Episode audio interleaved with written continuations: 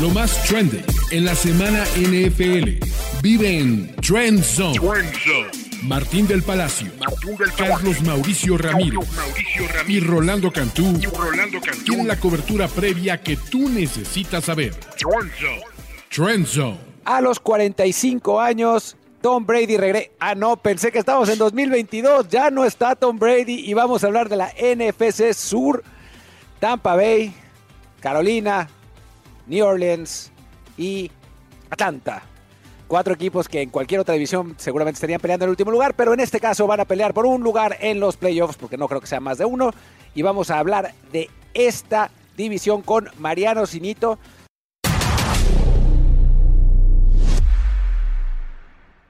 ¿Será la peor división de la NFL en este momento? Probablemente, Martín, ¿cómo te va? También saludo a la gente que está del otro lado.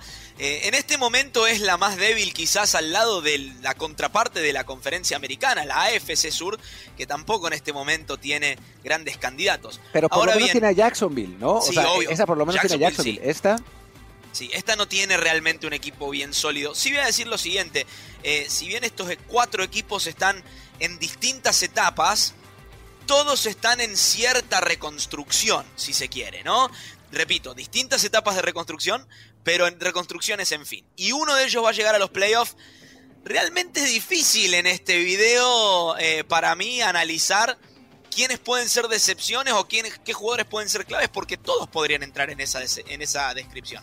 Hay una gran expectativa por lo que fue el final de su temporada, por lo que mostraron en algunos momentos eh, sobre los Atlanta Falcons. En los Atlanta Falcons parece haberse puesto un rumbo establecido en la posición de quarterback. Eh, obviamente Desmond Reader ya establecido como el titular. Quizás Taylor Heineke viene como válvula de escape, si se quiere, eh, en ese sentido. Más adelante hablaré seguramente sobre ese tema. Se consigue a Villan Robinson en el draft, quizás el talento más grande de esta generación y definitivamente alguien que no le va a costar mucho establecerse como uno de los 10 mejores corredores de la liga. Tiene armas en Drake London, tiene armas en, en Algier también como segundo corredor. Eh, me da la impresión de que estos Falcons estaban yendo en el camino correcto, pero realmente todavía no los veo como un equipo cohesivo, no los veo como un equipo que pueda competir para ganar la división y para mí van a ser la decepción de este campeonato. Repito, solamente establecido por las expectativas que se han puesto con ellos, los marco de esta manera. No creo que estén en el rumbo equivocado. Creo que están en el camino correcto y que de aquí a dos o tres temporadas van a ser un equipo muy competitivo. En este momento simplemente no lo veo y creo que están un paso atrás de otros dos equipos que más adelante mencionaré. Perdón. Para mí la decepción van a ser los Tampa Bay Bucks, realmente. No porque esperemos mucho de ellos, pero a final de cuentas son los más recientes ganadores de la, de la división, triples ganadores de la, de la división. Eh, un equipo que, digo, con Tom Brady, no es lo mismo Tom Brady que Baker Mayfield, y eso está muy claro, pero un equipo que nos había acostumbrado en estos últimos años a estar ahí, a ser competitivo, a ser fuerte, y que este año, pues la verdad, no, no se ve cómo realmente, ¿no? Es un equipo que, pues, tiene un coreback que genera pues enormes, enormes, enormes dudas. No tiene realmente corredores. Eh, tiene un buen cuerpo de receptores, eso ya lo sabemos, y eso les puede rescatar algunos partidos. Eh, no tiene línea. Eh, la defensiva está más o menos. Es un equipo que está, o sea, estábamos hablando de, de reconstrucciones y yo creo que Tampa Bay tampoco es que haya empezado la suya, ¿no? Están medio en shock después del, retiro de Tom Brady. Tienen en Todd Bowles a un eh, excelente coordinador defensivo. El problema es que es su head coach y, no es tan bueno como head coach. Así que creo que hay, hay, argumentos para pensar que Tampa Bay va a ser, va a ser la decepción de esta temporada tranquilamente podía hacerlo. Y fíjense cómo, eh, y, obviamente esto lo extendemos al resto de los equipos, cómo todos tienen la misma duda. ¿Cómo va a ser la performance de los quarterbacks en esta división? Obviamente Bryce Young siendo más joven eh, y, obviamente también teniendo en cuenta que se le va a dar eh, mucha soga ¿sí? Al, al novato en la posición que está. Pero Derek Carr, Desmond Reader y Baker Mayfield tienen que demostrar ahora. O sea, es make or break es hacer o no hacer en esta temporada. Eh, realmente será muy interesante ver cómo es la performance de Mayfield, que ha sido a grandes rasgos, le guste admitirlo a algunos o no, un bust. Lo ha sido, lo ha sido. Y para ti, ¿quién va a ser el jugador que, que puede cambiar la, la división? ¿Para bien o para mal?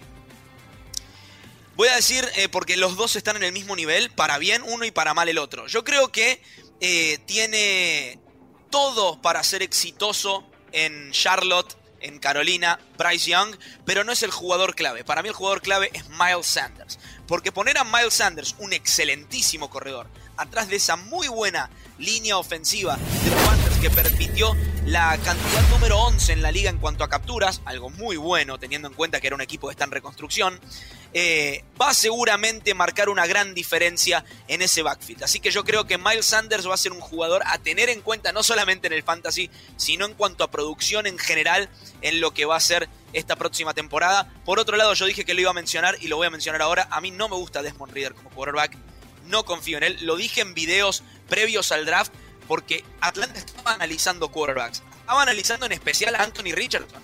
Estaba scouteando muy de cerca según lo que pude averiguar. Y esto se debe a algo. No hay tanta confianza en Desmond Reader como le han hecho saber a la prensa y a los fanáticos dentro del edificio de Atlanta. Porta, a ver, no es por nada, pero Taylor Heineke consiguió un contrato importante también con los Falcons justamente por eso. A mí no me extrañaría que si no tiene un buen rendimiento, y lo que he visto de él hasta ahora no me lo asegura que tenga un buen rendimiento, Taylor Heineke a la mitad de la temporada sea el titular de los Falcons. A mí no me sorprendería para nada, para nada. Eh, así que yo creo que el que puede llegar, y por eso lo puse como decepción, el que puede llegar a arruinar esta temporada Atlanta, esta temporada de crecimiento en Atlanta, es el quarterback que en tres de los cuatro partidos que ganaron los Falcons en la recta final no lanzó touchdowns. No, no, porque era un equipo además que, corría un montón, incluso cuando no tenía que correr, eh, corría. Yo creo, yo creo que el jugador que va a definir esta división es Derek Carr. Eh, es un quarterback que hace dos años los aficionados de los Raiders están absolutamente enamorados de él, pensaban que iba a dar ese salto hacia adelante, que ya era momento. Uno decía, pero es que Derek Carr no está al nivel de un Justin Herbert, no está al nivel de, al, nivel de Patrick Mahomes, y se enojaban y te tiraban estadísticas. No, bueno, pero en QBR fue el cuarto lugar. En fin, el año pasado pues tuvo un, un descenso, una caída estrepitosa.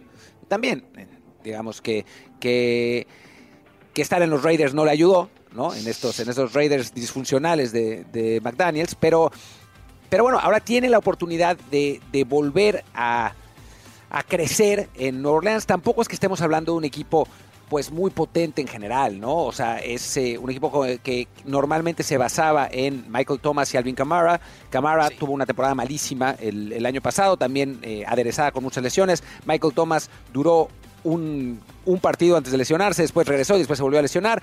Para suerte de New Orleans, eh, apareció, no de la nada, porque fue seleccionado en primera ronda, pero apareció Chris Olave eh, como una gran alternativa en la, en la parte ofensiva. Y creo que en él se va a tener que basar eh, este ataque de, los, de los Saints.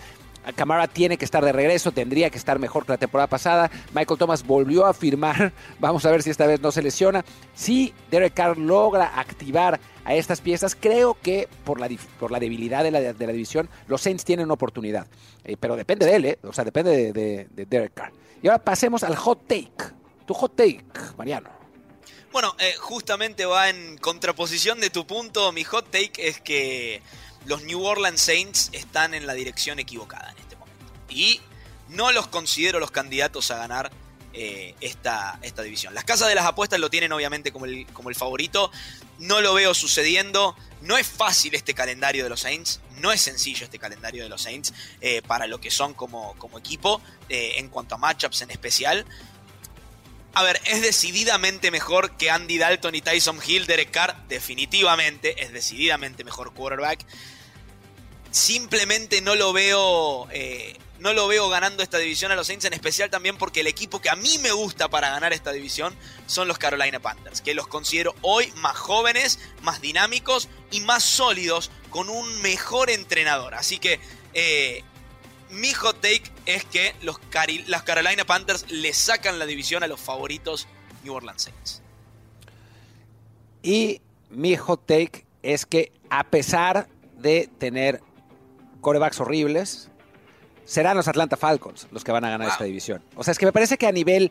Eh, pues a nivel roster es el mejor equipo. O sea, es un equipo que si le pusieras a, un coreback del nivel, te voy a decir una cosa medio loca, ¿no? Pero el, del nivel de los que estaban medio disponibles, ¿no? De nivel Aaron Rodgers, de nivel Lamar Jackson. O sea, sería un equipo que estaría peleando de verdad por hacer algo bueno en playoffs. El problema es que tienen a Desmond Reader, ¿no? Y Desmond Reader a mí no me gustó tampoco nada la temporada pasada. Y Tyler Henneke, pues es un jugador decente, lo que vimos eh, en, su tiempo en, Washington y Carolina. O sea, creo que son, que es, es un, un, game manager, ¿no? O sea, claro, un buen suplente, se puede decir. Exacto, no, no, ninguno de los dos va a ser capaz de llevar a estos Falcons a, alguna parte realmente, pero ante la debilidad de la división y por la calidad del equipo. O sea, estamos, estamos hablando de un equipo que tiene a Vincent Robinson, a Kyle Pitts, a ver si ahora sí lo dejan jugar, y a Drake London. ¿no? O sea, es, es un equipo que tiene tres jugadores, tres skill players muy buenos detrás de una muy buena línea ofensiva, ¿no? Sí, sí, sí. Y Algier, y Algier corrió para más de mil yardas, no hay que dejar de mencionarlo porque es un, buen one-two punch ese. Bueno, y Cordero Patterson está ahí también, ¿no? No es que sea el mejor jugador de la historia, pero es un jugador que te sirve, ¿no? Pero van a llegar que tan lejos lo lleve también Reader. Por supuesto, ¿no? Pero creo que, o sea, si estuviéramos hablando de otra división, si estuviéramos hablando del, de la NFC eh, este, por ejemplo, pues no, no, serían candidatos al último lugar. Pero hablando de esta NFC Sur, no me parece imposible. Y dentro de este, eh, este parámetro, pues, ¿quién? ya dijimos quién va a ganar la división, obviamente, que nuestro hot takes, pero ¿cuál es eh, el orden que te parece a ti en el que va a terminar la división? Bien, eh, antes de eso quiero decir que mi orden está afectado solamente por diferencias de una o dos victorias. O sea, el que gane la división la gana por un pelito nada más. Va a ser muy cerrada en ese sentido. Y hasta también existe la posibilidad que el ganador de esta división lo gane con récord negativo. También está esa posibilidad. Yo lo, tengo, yo lo eh, tengo así, ¿eh? O sea, en, mi, en, en mi cálculo, el ganador de la división la gana con 8-9.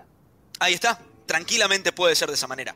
En lo personal veo ganando los Carolina Panthers esta división. Me gusta muchísimo el lugar donde están yendo los Panthers. Atrás suyo veo a los, a los Saints. Y atrás suyo veo a los Falcons. Obviamente, por último lugar, voy a poner a los, a los Buccaneers, eh, que considero sí que están decididamente un paso atrás del resto. Eh, pero, repito, la diferencia entre estos Panthers y estos Saints es una victoria como máximo. O sea, eh, y es más, hasta existe la posibilidad que se defina por un tiebreaker esa división. Creo que Atlanta va a ser el que va a ganar, como ya lo dije, eh, por la razón que ya mencioné. Detrás, eh, dudo mucho entre, entre los Panthers y los Saints. O sea, creo que los Panthers están, es el equipo, o sea, Panthers y Falcons dentro de dos años pueden estar peleando de verdad en la conferencia, ¿no? Me parece. Pero este año me parece que es un equipo demasiado joven todavía. Y a ti te gustan los receptores, a mí me parecen horribles, los dos. No, Thielen y Chark. O sea, si tú los tuvieras en tu equipo, creo que no, no tendrías ninguna confianza. No, no, para nada. me, gustan, me gustan para este contexto, para ayudarlo a Young. O sea, que es un joven, necesita veteranos. Ya. Pero me parece que por eso New Orleans va a terminar arriba, pero no sé. O sea, está muy cerrado. Eh, Carolina ahí. Y también creo que los Tampa Bay Bucks, que me parece que van a estar peleando por el sembrado número uno para el draft. Y por. Sí, y, conseguirse un nuevo coreback, que es realmente lo que necesita, ¿no? Sí, la verdad que sí. Bueno, ahí aparece la figura de Caleb Williams y estaríamos hablando de otra cosa en, Tampa Bay. Sí, sí, sí, por supuesto, ¿no? Digo, creo que ya es un equipo que también, digo, fuera de los receptores, fuera de los safeties, quizás eh, es un equipo que no está, de los linebackers, por supuesto, no, que no está al nivel que estaba hace dos años, ¿no? Eso creo que está, está muy claro. Pero bueno, en fin, Muchas gracias, Mariano. Les recuerdo que eh, nos pongan un review de 5 estrellas. 5 estrellas, así nada más. Y un comentario en la aplicación de podcast que más les gusta. Y comentario también, más like, más suscripción en YouTube en Mundo NFL. Y pues yo soy Martín del Palacio y nos vemos muy pronto con más y mejor fútbol americano. Chao, chao. Trend Zone. Conducción, Martín del Palacio, Carlos Mauricio Ramírez, y Rolando Cantú. Productor, Kevin Ruiz. Productores asociados, Omar Olvera y Alejandro Cabrera. Productores ejecutivos, Luis Obregón y Gerardo Chapa. Voz en off y diseño de audio, Antonio Semper. Una producción de primero y diez para NFL.